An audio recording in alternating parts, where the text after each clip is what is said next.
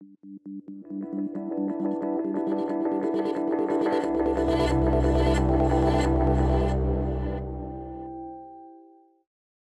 morning, my fellow Apple freaks, enthusiasts, and pundits. It's me, your host, Bram Shank, and I'm still buzzing from all this Apple event madness.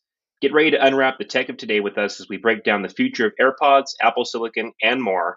Today I'm joined by the wildly talented and strongly opinionated Will Sigmund. Will, what's going on with you today? How are you feeling? Hey, dude, I'm doing great. Uh, what category do I fall under in that intro? I, I would say enthusiast, expert. Okay. Expert. There you go. Expert. I like it. Expert was my title when I worked at the Apple Store. So. A creative expert. Mm-mm, I wasn't a creative. Those are two different positions. So when you worked at the Apple Store, you were the guy, the, the, the genius. Why did they just call you the genius? Because that was a different position. you literally just named the three main positions uh, that we had back in the day: genius, creative, and expert. Expert was uh, person at the front of the store who did. Now they have creative pros, right? I think so. I don't keep up with it as much because I just don't have that many uh, friends that work in retail anymore. So, well, well, Apple has just seeded, as we speak, Apple has just seeded the second beta of iOS and iPadOS 14.6 to developers. Any word on what's new yet, Will? Not yet, but I have, uh, and I think I told you about this app, Pager. Mm-hmm. And um, I'm I really enjoy following the subreddit iOS beta, and this Pager app is an app that lets you kind of monitor subreddits like that. Yeah. And so uh, I did just see an alert come through, just the simple fact that it was out. But as we record, if anything pops up, I'll be sure and mention it. Um, but right now, it doesn't look like anything's crazy different. Well, and you can follow along on appleosophy.com as well and stay up to date on the latest news regarding Apple's betas. That's iOS and iPadOS 14.6 beta 2. I'm stoked. I hope there's I hope there's some new features. Yeah, it was a little bit of an underwhelming point update. But I mean, then again, it's the sixth iteration, and we've only entered that territory one other time. Interesting story on the AirPods front, Will. AirPods demand is reportedly falling due to increased competition. So Apple has some excess AirPods inventory on its hands, and production has reportedly been cut by 25 to 35 percent in 2021. Now it's facing competition from products like Samsung Galaxy Buds, which start at a much lower 129, and Xiaomi Buds, which range from $19 to 37 bucks on Amazon. These products are undercutting AirPods, and they offer much of the same functionality uh, what are your impressions here? I mean, you're you're a headphone enthusiast, Will.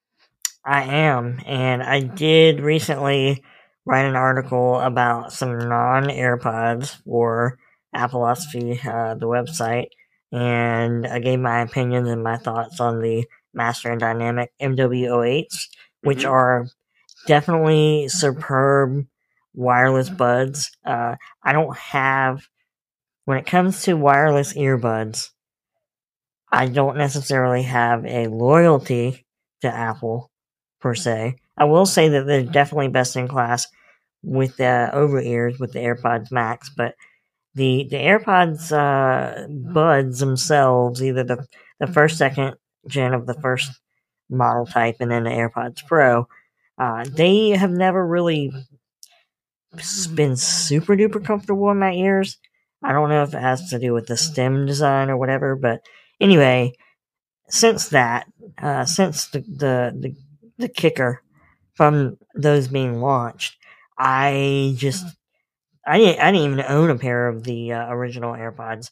I only even started to consider it with the AirPods Pro. But look, these days you see AirPods everywhere, and I actually would still say, out and about, I'm, this is the kind of thing that I do notice rarely do I see somebody with some kind of earbud in that is not an AirPod or an AirPod Pro. Uh, so I mean, I get it because they're they're everywhere, mm-hmm. and so I would imagine that they do have an excess. So they probably thought they would just keep pumping them. But a lot of these developments where they're the ones you mentioned, where they're kind of uh, they're coming and they're really competing in that market, those have really only come out in like the last six months or so, the decent Yeah. ones. So, uh, you know, I I think it may be yet to be seen. Maybe after this holiday season, where you see a little bit more diversification of that.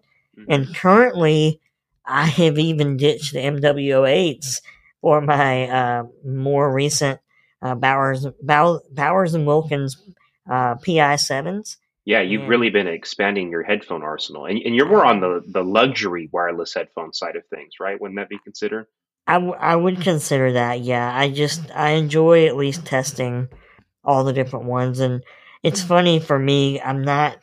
I wouldn't necessarily consider myself an audiophile, and there's also the fact that I have high frequency hearing loss. Mhm. And so it's, I almost wonder if the fact that I wear hearing aids all the time makes me more prone to be interested in nicer buds. Uh, particularly, I will say this really for sure. you, yeah. Yeah, it, there's the transparency mode on these things because of my hearing loss. The MW08s, they do a really not great job with pass through. And so um, that is something where the, the, the, the PI7s have shined more through. But I will still say AirPods, they get the, uh, they get the trophy, both the pros and the maxes for being the best transparency mode. So, you know, you got to give and take a little bit here and there, and it just, uh, I think, as more come on the market, you'll see different people be more exposed and more aware.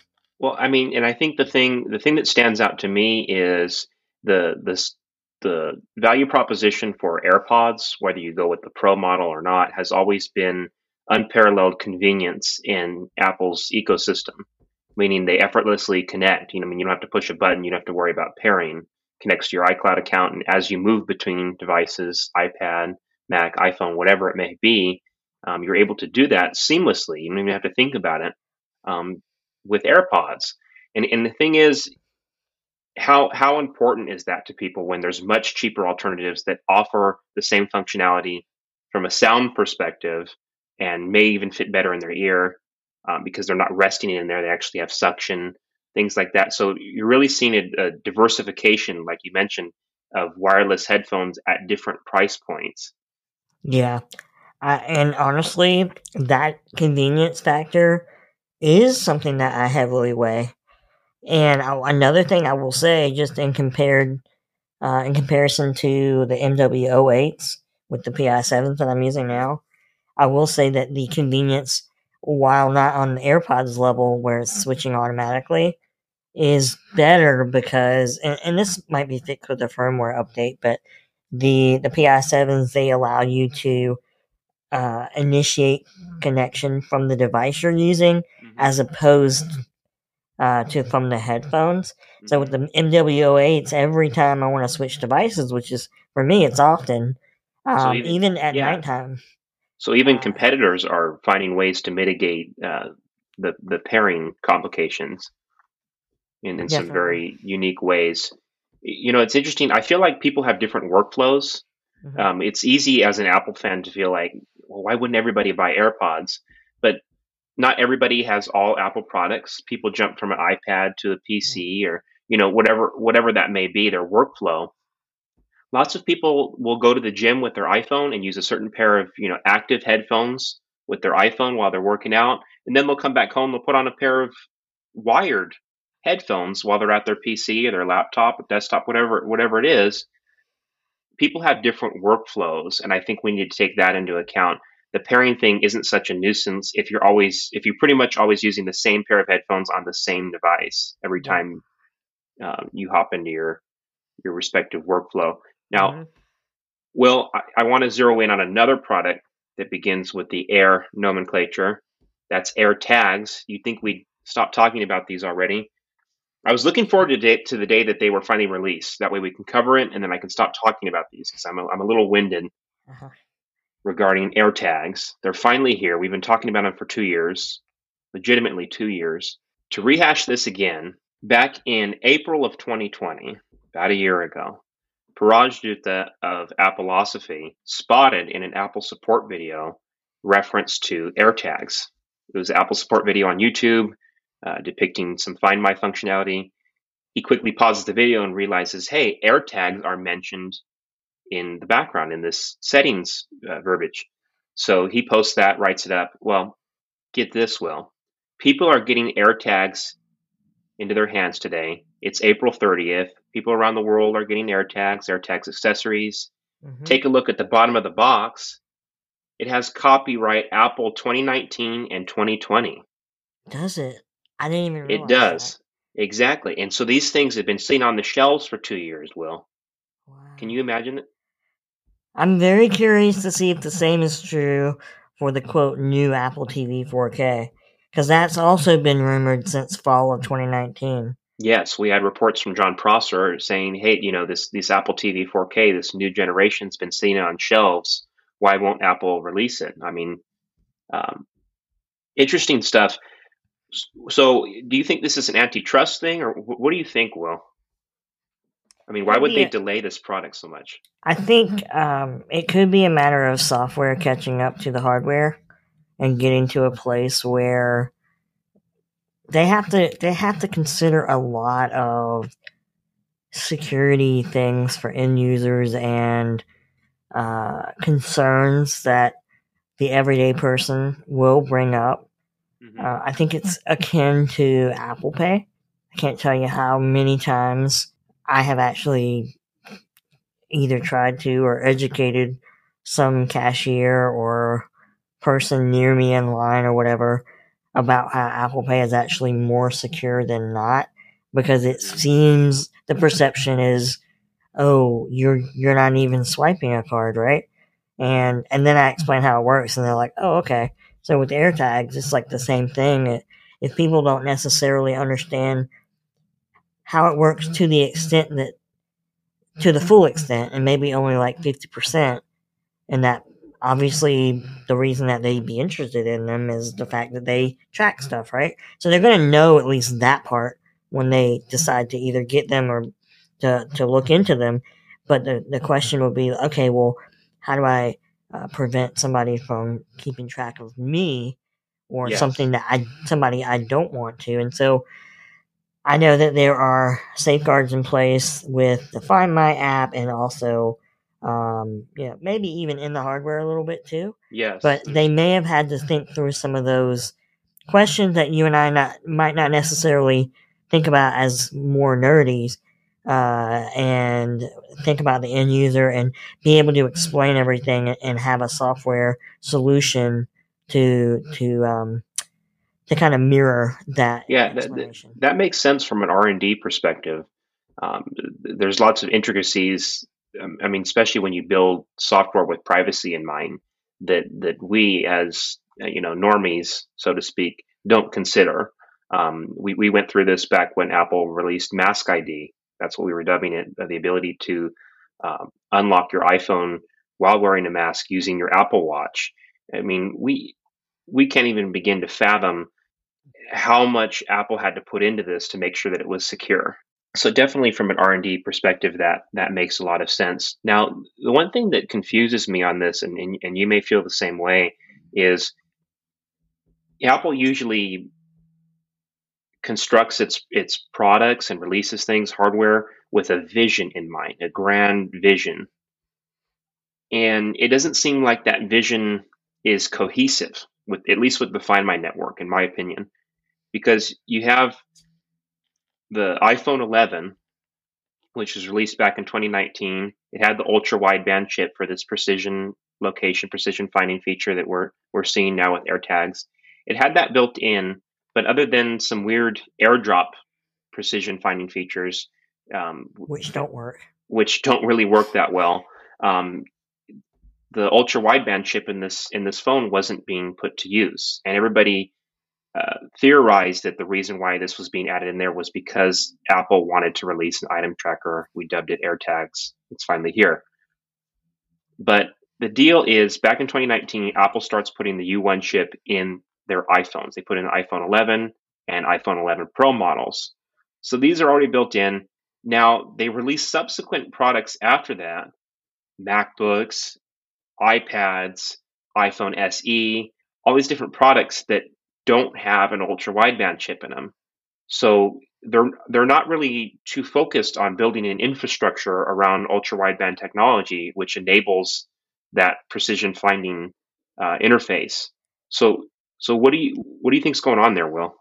Uh, I think it's just a simple matter of it might not have the exact same technology, but the experience is the same with like Wi-Fi, right? So we've had Find My Mac for a long time, and so and that's capable because Wi-Fi is going to have different uh, features and even allow for some things the AirPod might not necessarily allow for.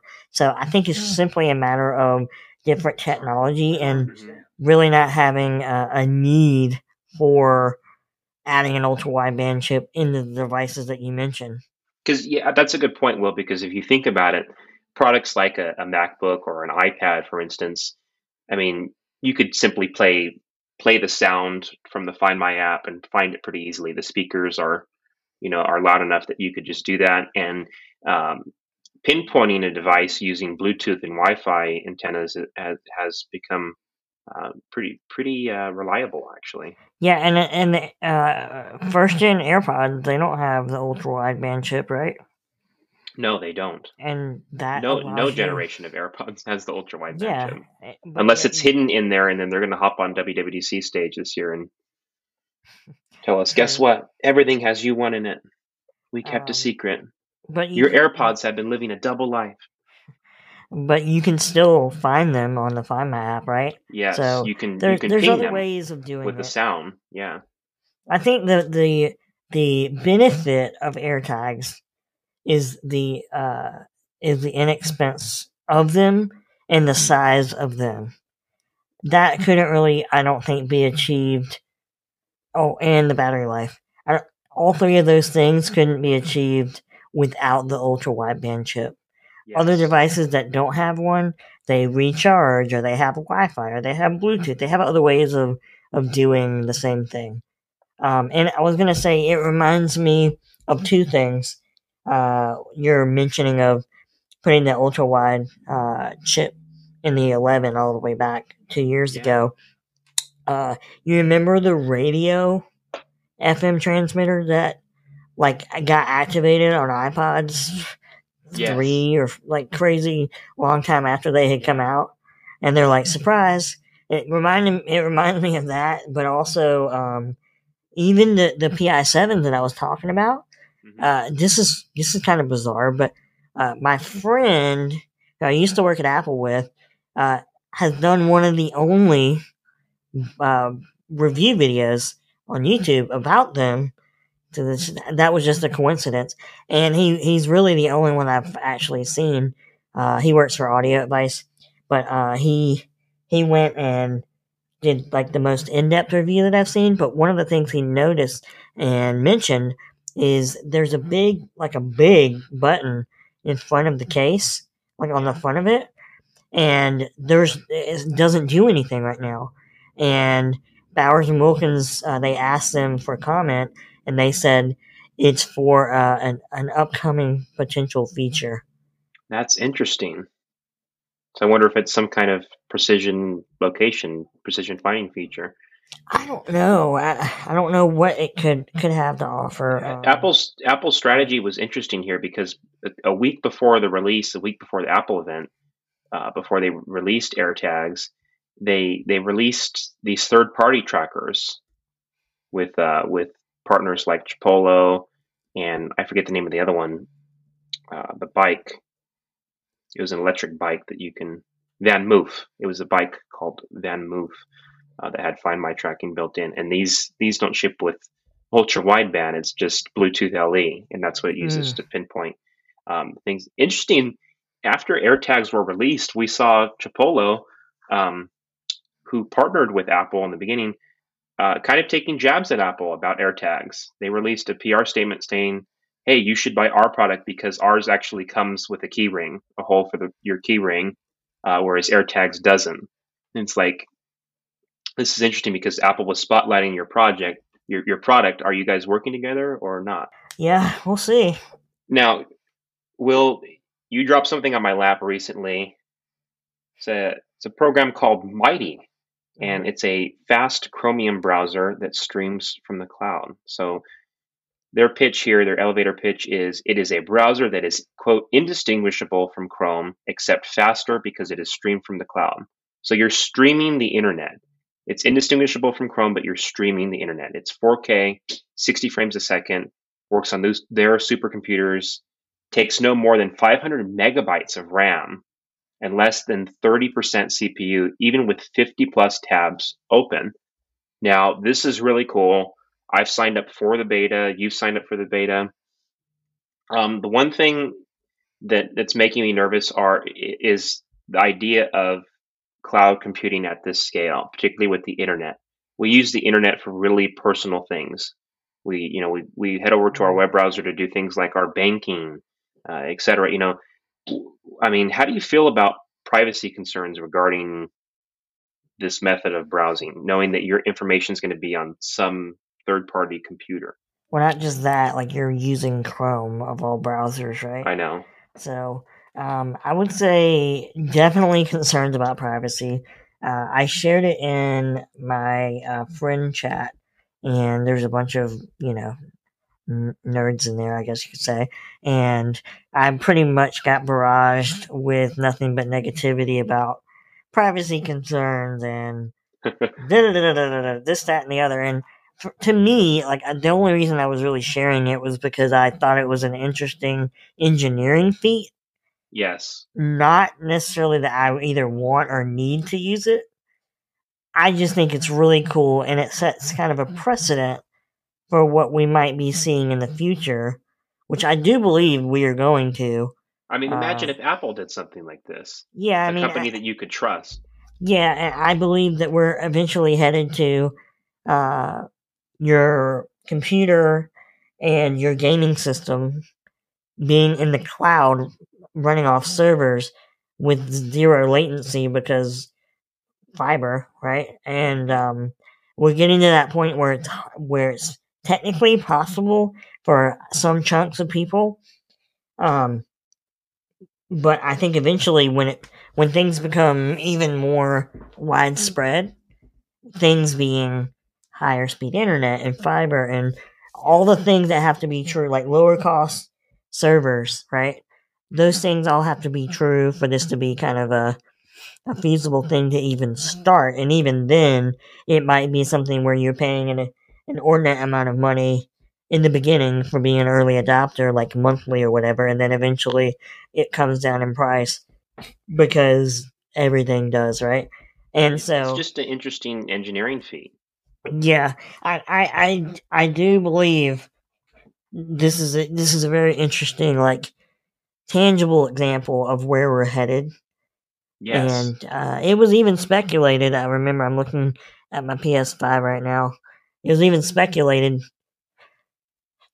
three, four, five years ago. I think really before PS5, like tangible proof, I guess, came out that they were making a physical device. That that the PS4 would have been the last physical device that Sony ever made, right? So I think, like I said, I think we're heading to that, and I don't even know uh, the PS5 and the Xbox. Uh, what is it, Series One or whatever it is, Series X. Oh, yeah. It might be the last physical consoles we see from game makers, and game consoles might be a lot of people's uh, foray into this cloud computing, if you will. I mean, imagine, I mean, having a your your gaming system plug in like a like a Chromecast does. That'd be interesting. It's like a little USB C. Not even USB. that. Not even that. You just log in. Like imagine imagine going to work in a coffee shop. Yeah. And you know, you forgot your computer, but your buddy has his and you want to show him something. So all he has to do is log out. You log in and it's literally your computer streaming, right? In real Mm-hmm. time. And I mean, once again, there's a lot of privacy implications and things like that uh, that you have to kind of get over and, and work out and fix. But anyway, um, like I said, I did I did make you aware and a couple other people aware of this just because I thought it was interesting. It's super duper infancy stage right now. They just got to a point where they can like trickle release it to like a few people hmm and got to the point where they can actually like say what it is. Um, and they've been working on it for like two, three years. It's really phenomenal, like you said. Quite the engineering feat there, as, so- as far as software engineering goes. Really interesting conversation, and like you said, it, it's it's almost a window into our future as far as cloud computing goes. This episode of Appleosophy is brought to you by Paperlike, the original matte screen protector for real creators and doers. Paperlike has transformed the way I design content using Apple Pencil and iPad Pro. Its precision textured finish gives me more nuanced control over Apple Pencil, and it enables me to work whenever and wherever I want with minimal distraction. Paperlike's unique texture allows me to work in near direct sunlight with minimal glare while also serving to reduce the appearance of fingerprints on my screen. This product has made me fall in love with iPad all over again, all while breathing new life into my creative projects. Now, the successor to M1, this M1 chip that we, me and you cannot shut up about on the show here, um, Apple is reportedly working on its successor, the M2. M2 chip, that's what they're dubbing it right now. But if you take a look at the, the reported specs, it seems more of like an M1X, mainly focusing on graphics. Now, this the source here is Nikkei Asia or Nikkei Asia. Hopefully, I'm pronouncing that correctly. This is a brand new source, doesn't have a track record, not even on AppleTrack. So it'll be interesting to see um, if if this source is correct in predicting. Um, they're suspecting that uh, TSMC has already begun manufacturing uh, the M2 chip, and it's expected to debut in a redesigned 14 and or 16 inch MacBook Pro. Um, this is the model where we're expecting the touch bar to be removed, the return of HDMI, an SD card slot, and a revised MagSafe port. Um, Will, are, are you looking forward to this? Sure. Sure. I mean, yeah, I, I, th- this is going to be, I think, unless the chip has some kind of like crazy draw to it, I think this will be something where uh, it won't be exactly like my situation now where I'm flip flopping from my my Pro. Well, really, I've had a, I've had an M1 Mini, and then I sold that because somebody really needed that hmm specification, and then uh, in place of it, I got a MacBook Pro. Yeah.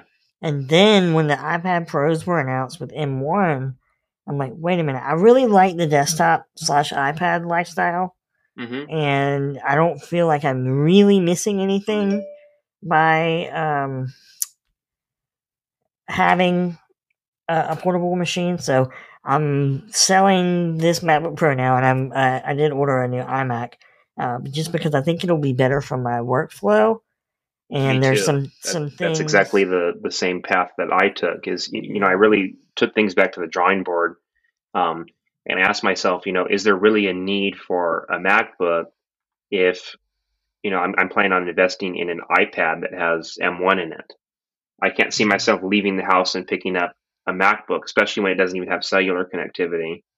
Um, when that iPad has M1 in it, um, I've also invested in in the iMac and you know the fact that we're already talking about uh, M2 and the fact that it's already began uh, production this month and that it's possibly shipping in July kind of makes me a little uneasy. I mean, I'm all for innovation, but I've just, I mean, invested uh, invested a lot of money into M1, so it's kind of like not that not that all my hardware is going to be obsolete, but there's already something better. I mean, within the within just a few months. It's a kind of a bummer, yeah, I guess. Yeah, it is. I mean, we're used to the annual update cycle with Apple, at least. I mean, it's it's it's different. It is. You know, I think it might take a year or two to kind of like shake out what the release cycle really will be. hmm And it's like, how long were they working on the M1? We don't really know. hmm slash the M2. And, you know, it's kind of the same. It, it, this happens with a lot of like first gen products. The first one comes out, you have no idea how long they worked on it. And then the second one comes out, not necessarily on a, any kind of cadence that set, that is setting precedence. And then really it's when the third one comes out that you really kind of get a better idea. There might be some things that M1 can't do that they want computers to be able to do, particularly the audience of a 16 inch MacBook Pro, you know, pros on the go. Well, and, and that's the thing. You really can't complain because the people that are waiting for these machines, that are waiting for a new redesigned, larger screen uh, MacBook Pro, uh, it's it's long overdue for them. So you can't really you can't really say, well, why are they releasing so much silicon? You know, when I've already invested in M1, there's people have different needs and different workflows, and the need for this machine with a larger display with insane graphics performance. I mean, the demand has been there for quite a while. Um, Jason Cross over at Macworld, he's been speculating, um, and he says that beating Intel's 8-core i9 processor is a given with M2 um, he expects double the high performance cores in M1 uh, from four to eight cores for a total of 12 CU, CPU cores. Um, he says single core workloads already in M1 are much faster than eight core on the i9. He expects the GPU to double from 8 to 16 cores. And at, at this point, you really have to consider bottlenecking when you're doubling the GPU. So he says they would need to raise the 128 bit memory bus to at least 256 bits. Um, we'll see some notable performance and battery life improvements. This is especially true uh, with the 16 inch MacBook. Now, it has the largest uh, battery that, that you're allowed to put in a laptop, at least when traveling at the airport. It's a 100 watt, 100 watt hour lithium polymer battery. I don't know why that's such a tongue twister today a 100 watt lithium polymer battery. I mean, just imagine with a battery this large, the, the kind of battery life that you, that you can expect by having Apple Silicon in this machine. It's going to be phenomenal. We're going to see, I mean, days of battery life. Yeah, I mean, it's funny to me, like, battery life is. It really wasn't that important to me before the pandemic, but it's really not important to me after the pandemic just simply because I, I, saturate myself with lots of chargers and power mm-hmm. supply options around, I'd say, like the main three places that I kind of uh, sit and use my electronics.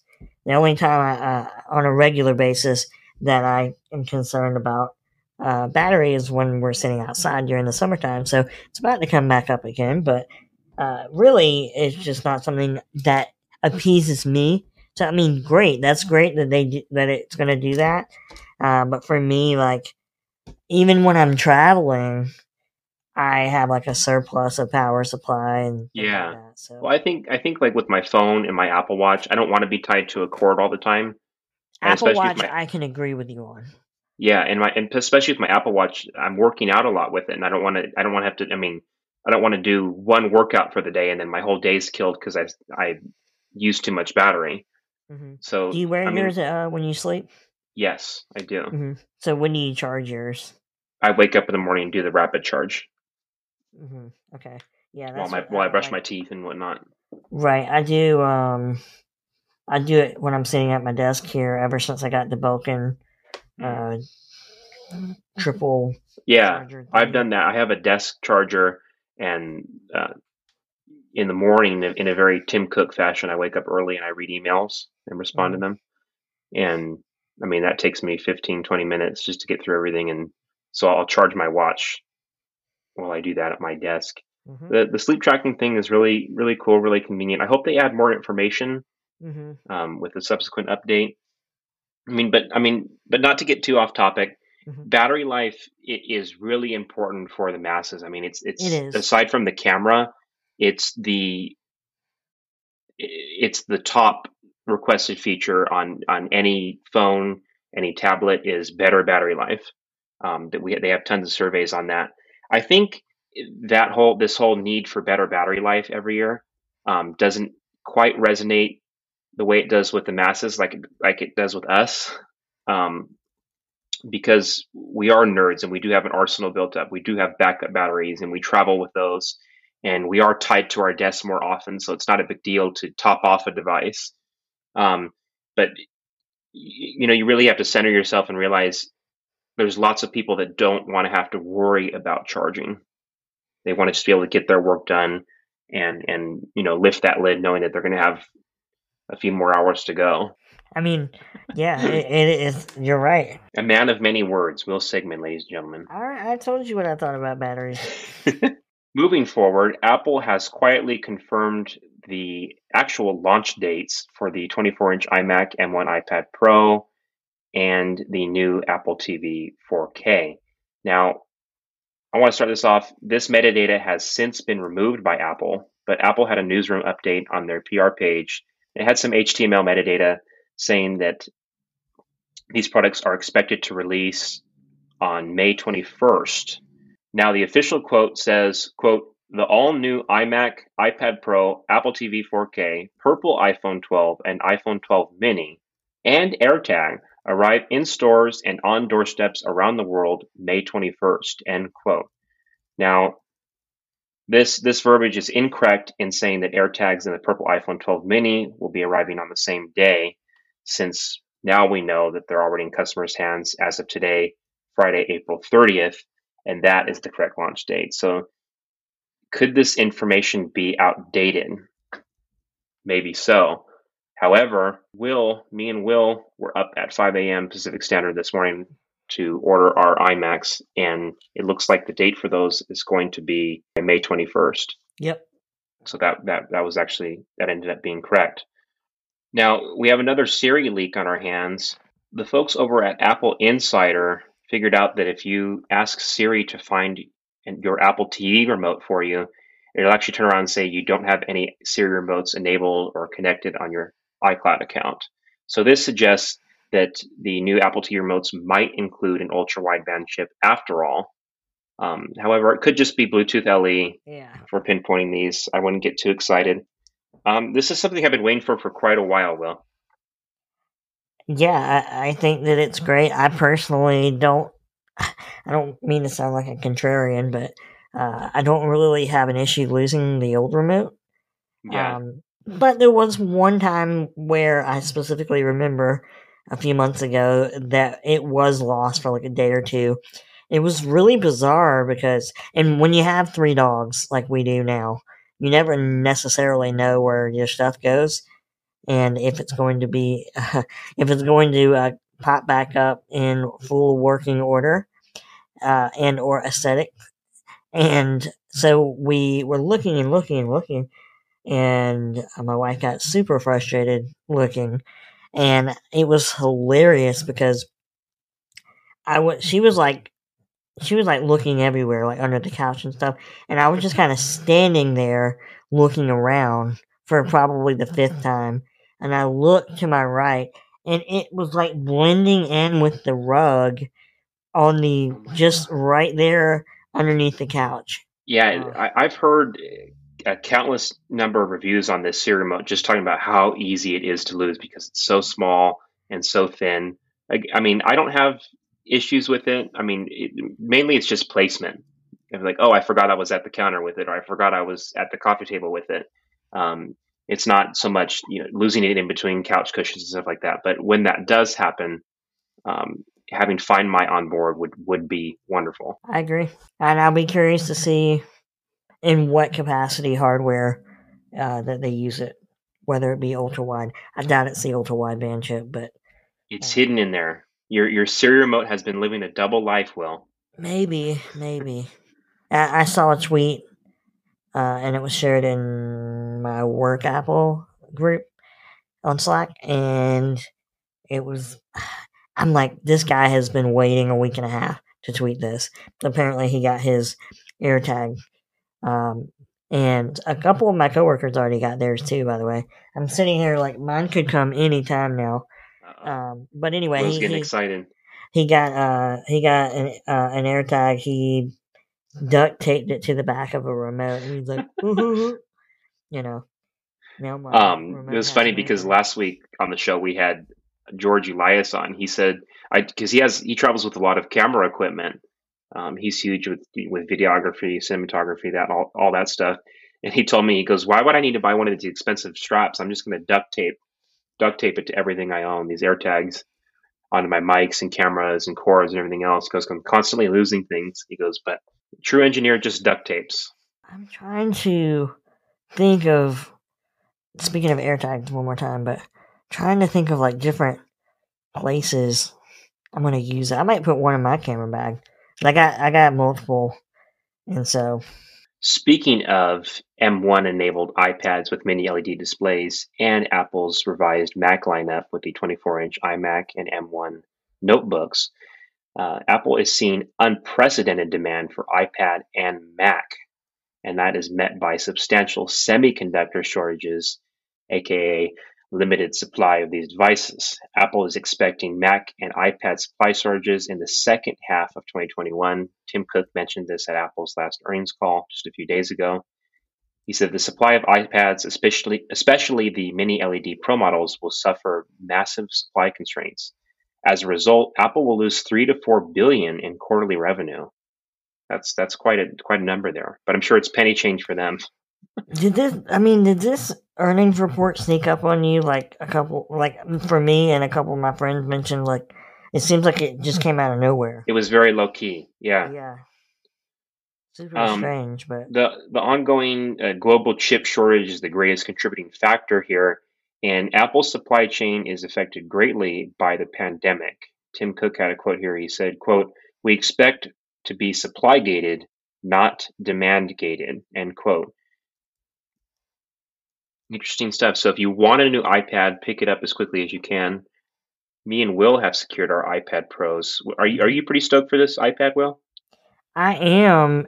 You know, it, it, I was telling uh, my wife last night. It's whenever I make purchases like this, I have to justify, obviously, the usage pattern that I have.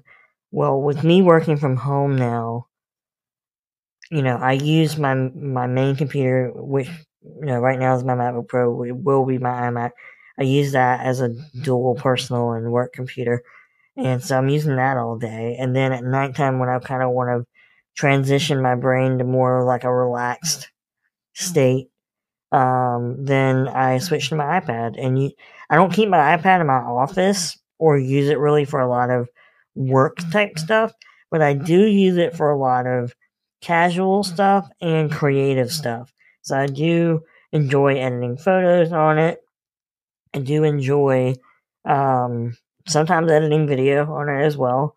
And I'm interested to see with the combination of M1 and iOS 15 what I will continue to expand my usage of it to be. It it's interesting because, like you said, you associate it more with uh, a casual computing device, Mhm, and I've always been the antithesis of that. I've always been an iPad first kind of guy, mhm. and then I think it has to do with our generations too. It's yeah, it's a generational thing, and it, and it's also uh, people have different tools that they like to use for creative workflows. There's people that are really uh, used to things like Photoshop and Pixelmator Pro on a Mac. I'm used to using the pencil and doing things with my fingers, tangible things, tangible workflows. Gestures on the iPad are sometimes faster for me than keyboard commands on a Mac because they come so naturally. So it's definitely a generational thing. And it's also, I find that a lot of people that, that lean creatively, especially on things like drawing, um, their first device of choice is the iPad. Yeah, I think it just depends on your needs. And I could use it more for more professional type things if I force myself to. But for me, mentally at least, I feel like I can do certain things faster on a Mac.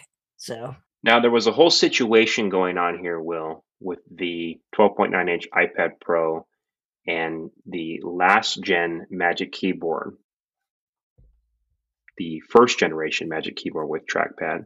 Now, this is the second thing in, after the, the Siri remote new information that has come out in the last week that seems different than when they first announced it. Well, yeah, we had a, we had a, a supply chain person come out and and make a quote and say, yeah, it doesn't look like your first generation Magic Keyboard with trackpad is going to work on the newer models because the new iPad Pro, specifically the 12.9 inch model with mini, mini LED, is about 0.5 millimeters thicker. Um, and so there, there was this this whole thing in the media about how you know Apple's gouging us you know what's going on why do we have to buy another $400 keyboard? Uh, it, it, it was just totally unsettling. Well now apple has a week later made an official statement on this. They said quote the first generation of magic keyboard model a1998 is functionally compatible with the new ipad pro 12.9 inch fifth generation with liquid retina xdr display Due to the slightly thicker dimensions of the new iPad Pro, it's possible that the Magic Keyboard may not precisely fit when closed, especially when screen protectors are applied. It's possible. I know one thing. I'm saving my butt that 350 and I'm going to deal with that 0.5 millimeter difference if if if I was going from a 12 to a 12.9. In this case, you're moving from an 11 inch to a 12.9 inch. It, I am, yeah. So not only am I having to change, I'm also going for that new white color. Interesting. Now, I'm coming from a 2018 12.9 inch iPad Pro. I have the Magic Keyboard with trackpad. I'm going to see if it fits. I mean, I think the ambiguity here. I mean, they say the the fact that they use the possible, the word possible, means it probably works. They're just trying to trying to make you uneasy about it. Like, well, what if it damages it? You know, trying to put things in your head so that you'll buy the new one. Of course. I don't know. This is just a weird comment, Will. It's Yeah, I mean- possible that it might fit. It's like, have you guys tested it internally or not? Just tell us. the wor- the worst case scenario is you get it, you test it yourself, and it doesn't work the way you either want it to or the way you thought it would, and you get a new one, right? yeah, um, I mean, it's a lot of money to get a new one, though. It's Sure. not penny change for these keyboards. I know, but you also you can usually you're a smart guy. You can sell your old one most likely for a decent turnaround. For a pretty Um, penny, no- as the kids say. Yeah. Yeah. Now I know not everybody likes to go through that rigmarole, so of course I'm not saying like it's all willy nilly easy, but I'm I'm just saying worst case scenario. hmm And There's options. Secondly, too, like if they had said this today instead of yesterday, I think there uh, there would definitely be cause for uh, pitchforks and torches. Uh, Oh, could you they- imagine? yeah, so I'm just glad that they were able to to mention it before orders went live. All right, well, before we wrap up the show, here's a quick word from our sponsor. Again, this episode is brought to you by Paperlike to transform your Apple Pencil into a true writing instrument and your iPad into the best canvas you've ever used. Get your Paperlike today at http semicolon forward slash paper.me forward slash Appleosophy. Pick up yours today. Moving forward, Will, thank you so much for joining us for today's episode of Appleosophy Weekly. Thanks for unwrapping the tech of today with us. Absolutely, man. I'm excited about our new stuff, and um, you know, perhaps uh, I can come back on and talk about it once we have our hands on it in a, in a few weeks. Yeah, I'm looking forward to getting these devices in hand. It's it's really interesting because typically, uh, at least a week before pre-orders, we'd see reviews uh, up on YouTube, written reviews, articles online, and that's something we haven't seen. So we we haven't really seen what these products will be like in the wild. What what, what we can expect. We're just, I mean, me and you are buying these just off of Apple's marketing. These these new iMacs and iPad Pros. So it's it's it'll be I think they have a name for that. I think it's called Fanboys. Oh, uh oh. I thought I thought it's sheeples, the sheeples, the apple sheeples. I prefer Fanboy. Well, well, where where can the people find you on Twitter? Let them know about your podcast too. Oh, thank you very much. Uh, you can find me on Twitter and on Instagram at WSIG. And uh, I do have my own podcast now. Well, I've had a couple in the past, but this is a new one. Um, and really, I kind of interview people from all walks of life about different topics that I'm interested in, and also whoever's joining me has a expertise in typically. Mm-hmm. And it's called a Little Perspective. You can find uh, that link on both those social media platforms as well at ALP underscore POD and get links to wherever you need. That's awesome, Will. Yeah, I love Will's podcast. It's it's a great breakaway.